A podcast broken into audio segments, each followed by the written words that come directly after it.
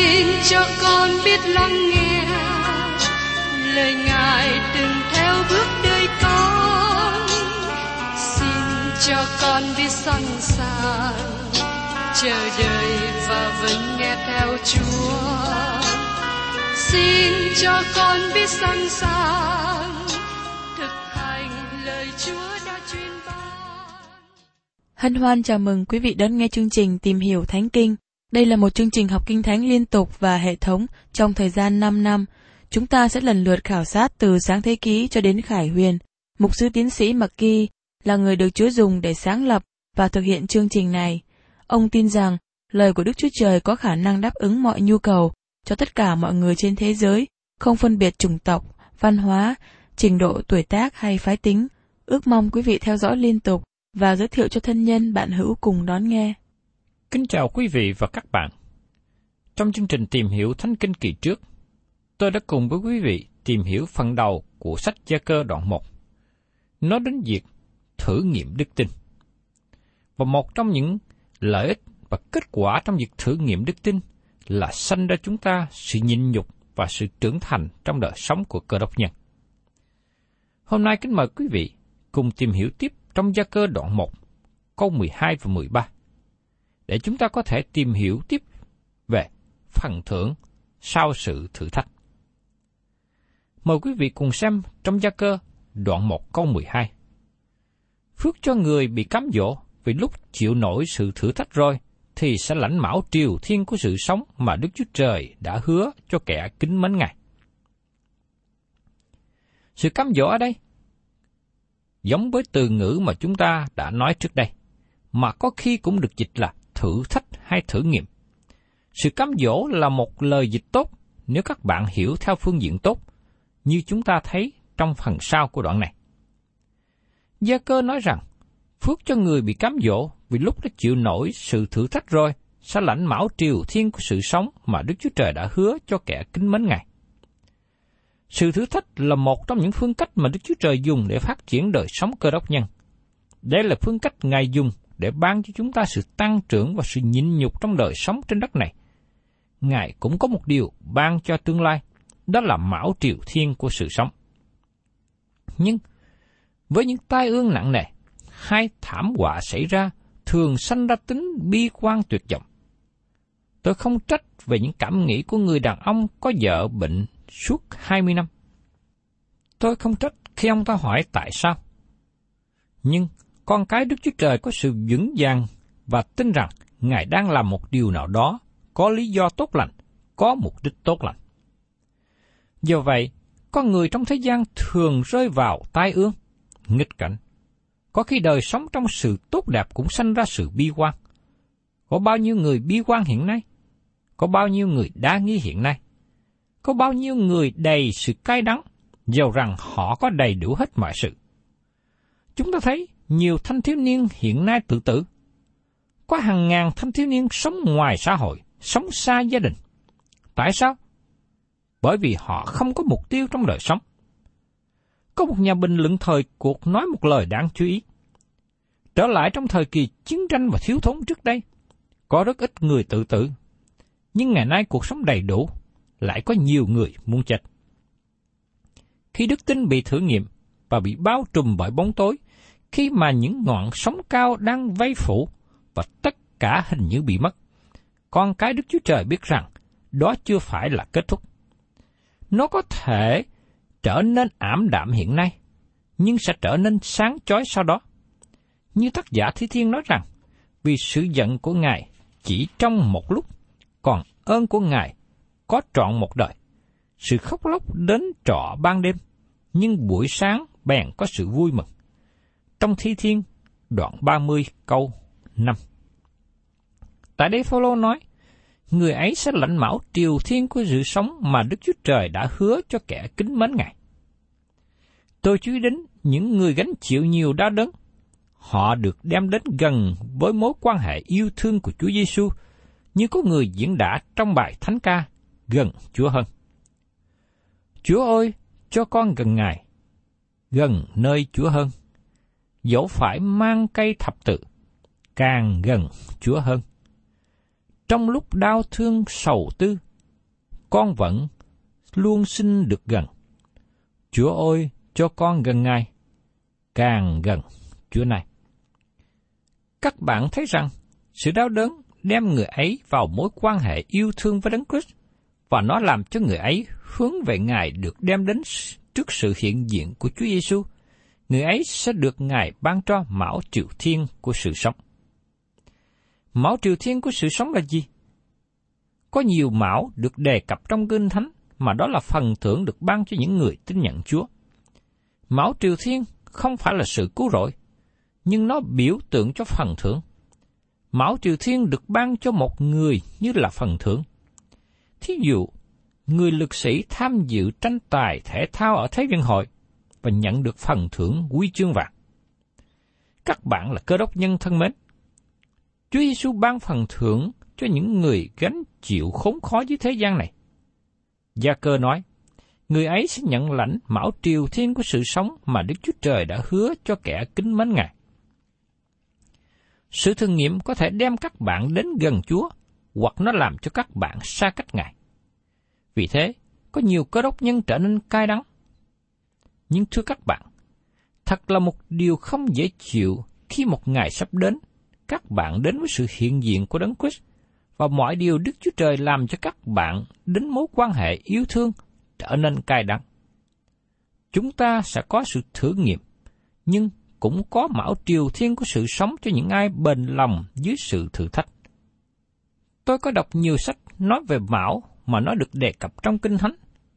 Và có khi tôi ngạc nhiên không biết một số người thông giải tìm các tin tức này từ nơi đâu.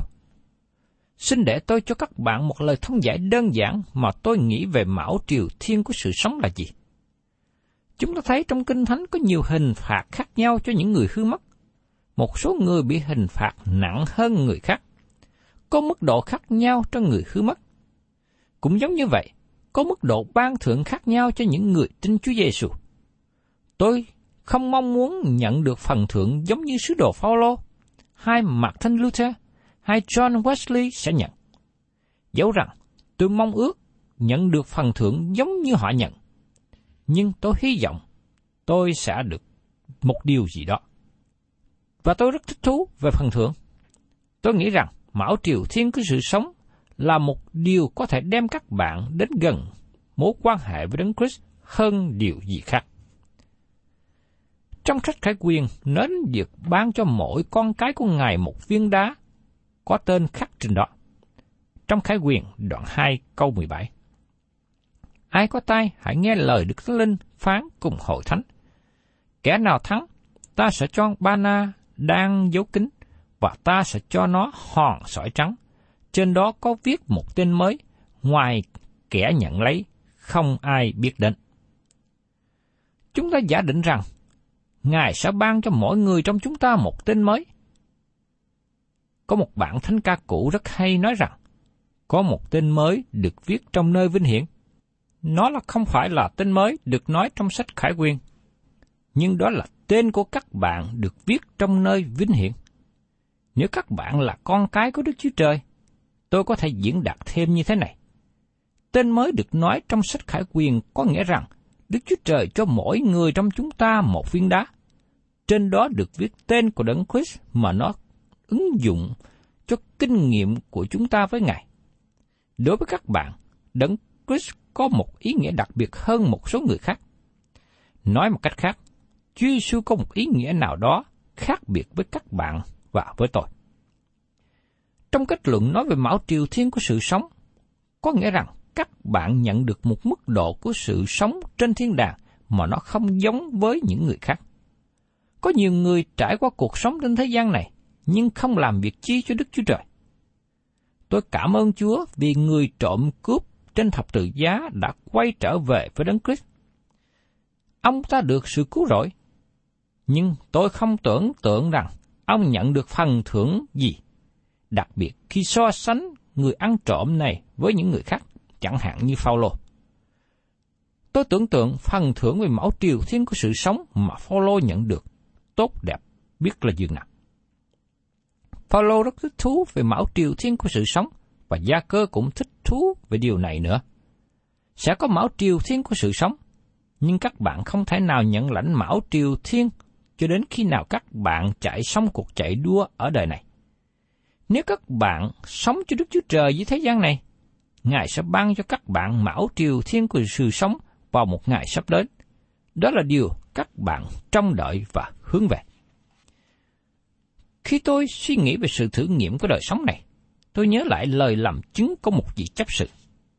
Ông đứng lên làm chứng giữa buổi nhóm, và người giữ nhóm hỏi ông. Theo ông, câu nào hay nhất trong Kinh Thánh? Vị chấp sự này trả lời, nó đến rồi đi. Vị mục sư nhìn ông và ngạc nhiên, những người khác cũng có giả bối rối. Cuối cùng mục sư hỏi thêm ông ta, xin ông nói thêm ý nghĩa như thế nào với câu nó đến rồi đi. Vị chấp sự trả lời, khi tôi có sự khó khăn và sự thử thách, tôi đến với Chúa ngợi khen Ngài và nói rằng, cảm tạ Chúa, sự khó khăn đến rồi đi qua. Nó không phải tiếp tục ở luôn. Những người lắng nghe cảm tạ Chúa về lời làm chứng của vị chấp sự này. Tôi không biết cách nào tốt hơn để diễn tả, nhưng tôi muốn các bạn nhớ rằng sự khó khăn đến rồi sau đó đi qua. Gia cơ dùng cùng một lời lý luận này để cảnh giác người giàu. Ông nói, người giàu cũng hãy khoe khoang về phần đế hàng, vì người sẽ qua đi như qua cỏ. Nó có thể trông rất đẹp với các bạn hôm nay. Đời sống hiện nay rất có thể tốt đẹp, nhưng bông qua rồi sẽ héo tàn. Sự giàu có các bạn không thể giải cứu các bạn. Vào một ngày sẽ đến, các bạn sẽ ứng hầu trước Chúa Giêsu Christ. Mỗi người sẽ đứng trước mặt Ngài. Những người không tin Chúa Giêsu sẽ đứng trước mặt Chúa Giêsu Christ trước tòa án trắng và lớn để chịu sự phán xét. Tất cả những người tin Chúa Giêsu hay còn gọi là hội thánh sẽ đến trước ngôi của Đấng Christ để xem người đó có nhận được phần thưởng của mão triều thiên sự sống hay không. Tôi không biết các bạn nghĩ như thế nào, nhưng tôi thích mão đó. Mão mà Đức Chúa Trời ban cho những người gánh chịu sự thử thách trong đời này vì cớ yêu mến Chúa. Và tiếp đến, chúng ta cùng tìm hiểu về Đức Chúa Trời không thử nghiệm với điều ác. Từ ngữ cám dỗ được dùng trong hai phương diện. Thử nghiệm như chúng ta đã tìm hiểu trong câu 12 và sự xúi dục vào điều ác như gia cơ dùng diễn đạt trong câu 13 và 14. Giờ đây, Gia cơ đang nói về sự cám dỗ, mà sự cám dỗ này dẫn đến việc làm ác, dẫn vào tội lỗi. Người ta thường nói, Chúa thử thách họ, trong khi điều đó không phải do Chúa làm. Đức Chúa Trời không bị cám dỗ để làm điều ác, và Ngài cũng không cám dỗ ai làm điều ác. Gia cơ đang đề cập về vấn đề này tại đây và nó rất quan trọng để con cái của Đức Chúa Trời hiểu cho đúng. Bởi vì chúng ta thường đổ lỗi cho Đức Chúa Trời rất nhiều điều trong đời sống mà Ngài không chịu trách nhiệm. Mời quý vị cùng xem ở trong gia cơ đoạn 1 câu 13. Chớ có ai đang bị cám dỗ mà nói rằng ấy là Đức Chúa Trời cám dỗ tôi, vì Đức Chúa Trời chẳng bị sự ác nào cám dỗ được, vì chính Ngài cũng không cám dỗ ai. Như chúng ta đã thấy trong khi tìm hiểu câu 12 trước đây, Đức Chúa Trời thử nghiệm con cái của Ngài. Nhưng giờ đây, Gia Cơ nói rất rõ rằng, Đức Chúa Trời không hề cám dỗ con người làm điều ác hay làm điều tội lỗi. Chớ có ai đang bị cám dỗ mà nói rằng, ấy là Đức Chúa Trời cám dỗ tôi.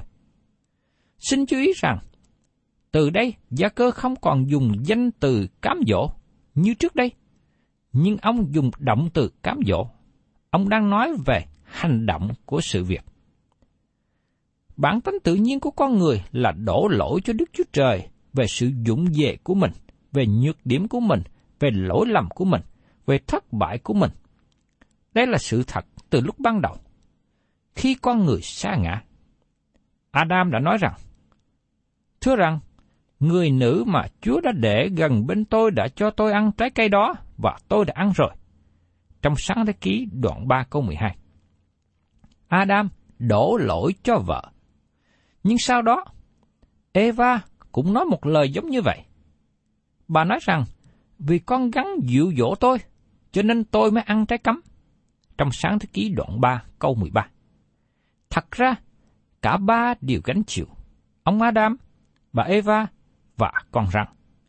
Họ phải gánh lấy hậu quả về điều mà họ làm. Chúng ta thường nghe câu hỏi như sau. Tại sao Đức Chúa Trời để cho nước lụt và động đất xảy ra cho nhiều người bị chết? Ngày nay chúng ta đổ lỗi cho Đức Chúa Trời về kết quả của sự ham muốn, tham lam quá độ và ích kỷ của con người. Đó là những gì thật sự nhận trách nhiệm cho việc nước lụt và động đất gây ra. Người ta thích xây dựng nhà quá gần bờ sông.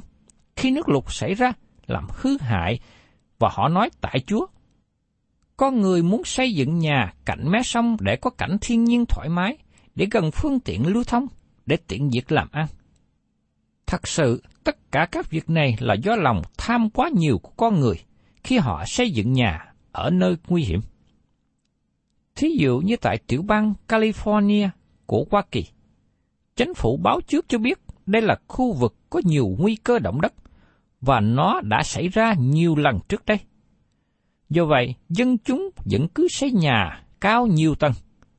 Họ không để tâm hay không sợ lời cảnh giác. Nó an toàn hơn nếu như dân chúng xây nhà thấp và xây vật liệu nhẹ, hay là xây ở những khu vực khác. Đến khi động đất xảy ra, làm cho nhà sập, nhiều người chết, họ đổ lỗi cho Đức Chúa Trời. Ngày nay có nhiều điều mà con người đổ lỗi cho Đức Chúa Trời. Họ đổ lỗi cho nước sông bị ô nhiễm, cá chết, nuôi tôm không được. Nhiều người đổ lỗi cho Đức Chúa Trời vì nắng hạn nhiều quá. Có nhiều người đổ lỗi cho Đức Chúa Trời vì mưa nhiều quá. Họ cũng đổ lỗi cho Đức Chúa Trời vì sanh con nhiều quá nuôi không nổi. Nhưng họ cũng đổ lỗi cho Đức Chúa Trời vì không sanh con được. Chúng ta nhớ rằng, mọi điều Đức Chúa Trời làm là tốt lành, không có điều ác nào trong Đức Chúa Trời. Trong Ngài có sự nhân từ, có sự sáng, có sự công chính. Sứ đồ Giăng đã nói trong thư văn thứ nhất đoạn 1 câu 5 như sau. Này là lời truyền giảng mà chúng tôi đã nghe nơi Ngài và truyền lại cho anh em rằng, Đức Chúa Trời là sự sáng, trong Ngài chẳng có sự tối tăm đâu. Chúa Giêsu cũng công bố một lời mạnh mẽ trong văn đoạn 14 câu 30. Ta sẽ chẳng nói chi với các ngươi nữa, vì vua chúa thế gian này hầu đến, người chẳng có chi hết nơi ta. Điều đó có nghĩa là không có điều gì ác hay tội lỗi trong Chúa Giêsu. Nhưng mỗi khi Satan đến gần tôi, hắn có thể tìm ra một lỗi nào đó trong tôi. Tôi xin nói với các bạn một giáo lý ở điểm này. Chúa Giêsu không thể phạm tội. Ngay lập tức có người sẽ hỏi, vậy tại sao Ngài bị cấm dỗ? Trong Matthew đoạn 4 câu 7, Chúa Giêsu nói với Satan, Ngươi đừng thử Chúa là Đức Chúa Trời ngươi.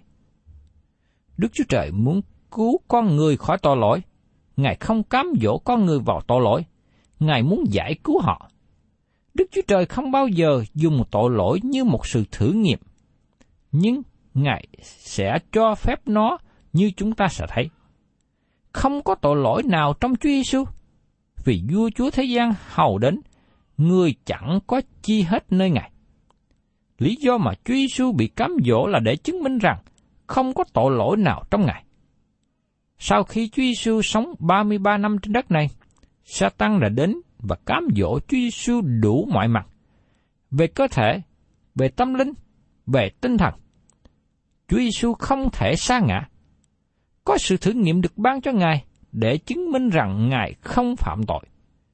Nếu Chúa Giêsu sa ngã thì sự cứu rỗi của các bạn bị nghi vấn. Và trong giờ phút nào Ngài phạm tội, chúng ta không có sự cứu rỗi. Qua sự cám dỗ của Ngài đã chứng minh rằng Ngài không thể phạm tội. Tôi xin lấy thêm một thí dụ để giải bài. Tại một thị trấn nhỏ có cây cầu bắc ngang sông. Cầu làm bằng cây đã cũ và khi có trận mưa lớn, cầu bị sập. Sau đó, chính phủ trợ cấp tài chính và chính quyền địa phương xây lại cây cầu bằng sắt rất vững chắc. Trong ngày khánh thành cầu mới, kỹ sư chạy hai chiếc xe hơi lớn đậu trên cầu cho dân chúng chứng kiến. Kỹ sư hỏi dân chúng, quý vị có thấy cây cầu mới này đủ vững chắc cho xe chạy qua không? Họ trả lời, chúng tôi đã thấy rồi. Nhưng tại sao kỹ sư còn thử làm chi? Tôi muốn thử cho quý vị biết cách chắc chắn. Chúa Giêsu đã bị thử nghiệm để chứng tỏ cho các bạn và tôi biết rằng chúng ta có một đấng cứu thế không phạm tội. Đức Chúa Trời không thể để bị cám dỗ vào tội lỗi và Ngài cũng không cám dỗ chúng ta vào tội lỗi. Đó là điều mà chúng ta cần phải ghi nhớ một cách cẩn thận. Để chúng ta thấy rằng, đừng bao giờ có ai đổ lỗi và nói rằng Đức Chúa Trời cám dỗ quý vị vào sự tội lỗi. Do vậy, Đức Chúa Trời cho phép chúng ta bị cám dỗ với tội lỗi. Trong Samen thứ nhất đoạn 21 câu 1 kỹ thuật như sau. Cơn thạnh nộ của Đức Rô Va lại nổi phần cùng dân Israel. Ngài dục lòng David nghịch cùng chúng mà rằng, hãy đi tu bộ dân Israel và Judah. Rõ ràng đó là điều tội lỗi. Nhưng Đức Chúa Trời có cám dỗ David phạm tội không? Muốn hiểu rõ Kinh Thánh và hiểu rõ vấn đề này, các bạn cần xem toàn bộ câu chuyện. Trong sách Samen thứ nhì, chúng ta có lời kỹ thuật các biến cố xảy ra theo quan điểm con người. Từ quan điểm con người, thấy Đức Chúa Trời, Ngài giận Israel và để cho David làm điều này. Nhưng trong sách sự ký thứ nhất, chúng ta được nói cho biết về quan điểm của Đức Chúa Trời. Trong sự ký thứ nhất, đoạn 21 câu 1. Satan dấy lên muốn làm hại cho Israel, bèn dục David lấy số Israel. Ai đã giết nghịch và gây cho David phạm tội? Nó chính là Satan. Đức Chúa Trời cho phép Satan làm điều đó, bởi vì Ngài giận Israel và tội lỗi của họ. Đức Chúa Trời không bao giờ cám dỗ con người vào tội lỗi. Quý vị và các bạn thân mến, sự cám dỗ là một điều thực tế xảy ra trong chúng ta mỗi ngày. Và đặc biệt, đối với những con cái của Đức Chúa Trời, thì sự cám dỗ càng mạnh mẽ hơn. Vì chúng ta là người luôn chống lại hay là có khuynh hướng chống lại với tội lỗi. Các bạn thân mến, khi chúng ta đối diện với sự cám dỗ, xin Chúa cho tôi và quý ông bà anh chị em, chúng ta biết nương cậy vào sự giúp đỡ của Đức Chúa Trời. Chúng ta cần sự tiếp trợ từ nơi Ngài. Chúng ta cần năng lực từ nơi Ngài. Và xin Chúa cho chúng ta biết vững tin vào nơi Ngài. Ngài đã đắc thắng tội lỗi. Và Chúa sẽ ban cho chúng ta năng lực để đắc thắng tội lỗi khi chúng ta biết nương cậy vào nơi Ngài. Nguyện xin lời của Đức Chúa Trời ở với các bạn. Và nguyện xin Chúa ban cho các bạn có năng lực của Đức Thánh Linh để đứng vững trong mọi cơn cám dỗ. Và xin nhớ rằng, sau cơn cám dỗ, quý ông bạn chị em sẽ được vững vàng trong đức tin. Thân chào tạm biệt quý vị và xin hẹn tái ngộ cùng quý vị trong chương trình Tìm hiểu Thánh Kinh kỳ sau.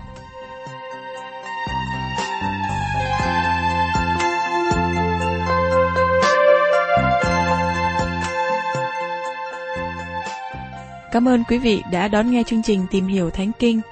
Nếu quý vị muốn có loạt bài này, xin liên lạc với chúng tôi theo địa chỉ sẽ được đọc vào cuối chương trình. Kính chào quý thính giả.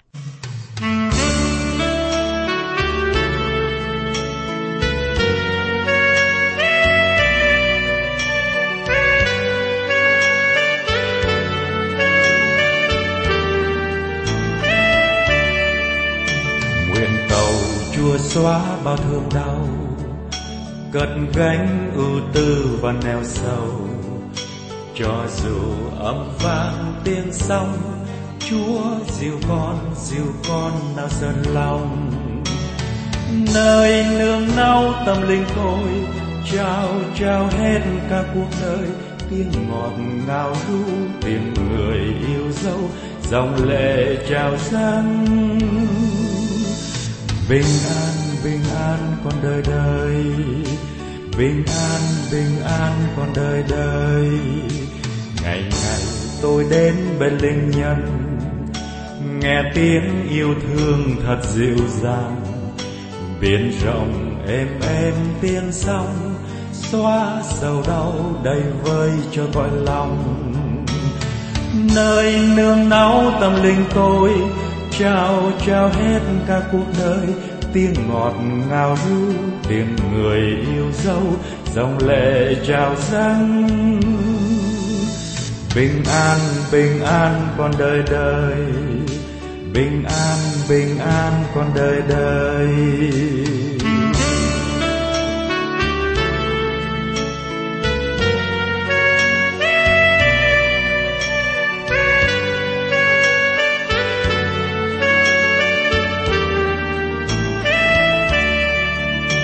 Tình ngài tha thiết như lương nhân như bước xuân êm lời dịu dàng. Trái ngọt hoa thơm chim hót, xóa mùa đông đã qua ngày lạnh lùng. Nơi nương náu tâm linh tôi, trao trao hết cả cuộc đời. Tiếng ngọt ngào ru, tiếng người yêu dấu, dòng lệ trào dâng. Bình an bình an con đời đời bình an bình an con đời đời. Nơi nương náu tâm linh tôi, trao trao hết cả cuộc đời. Tiếng ngọt ngào lưu, tiếng người yêu dấu, dòng lệ trào dâng. Bình an bình an con đời đời. Bình an bình an con đời đời.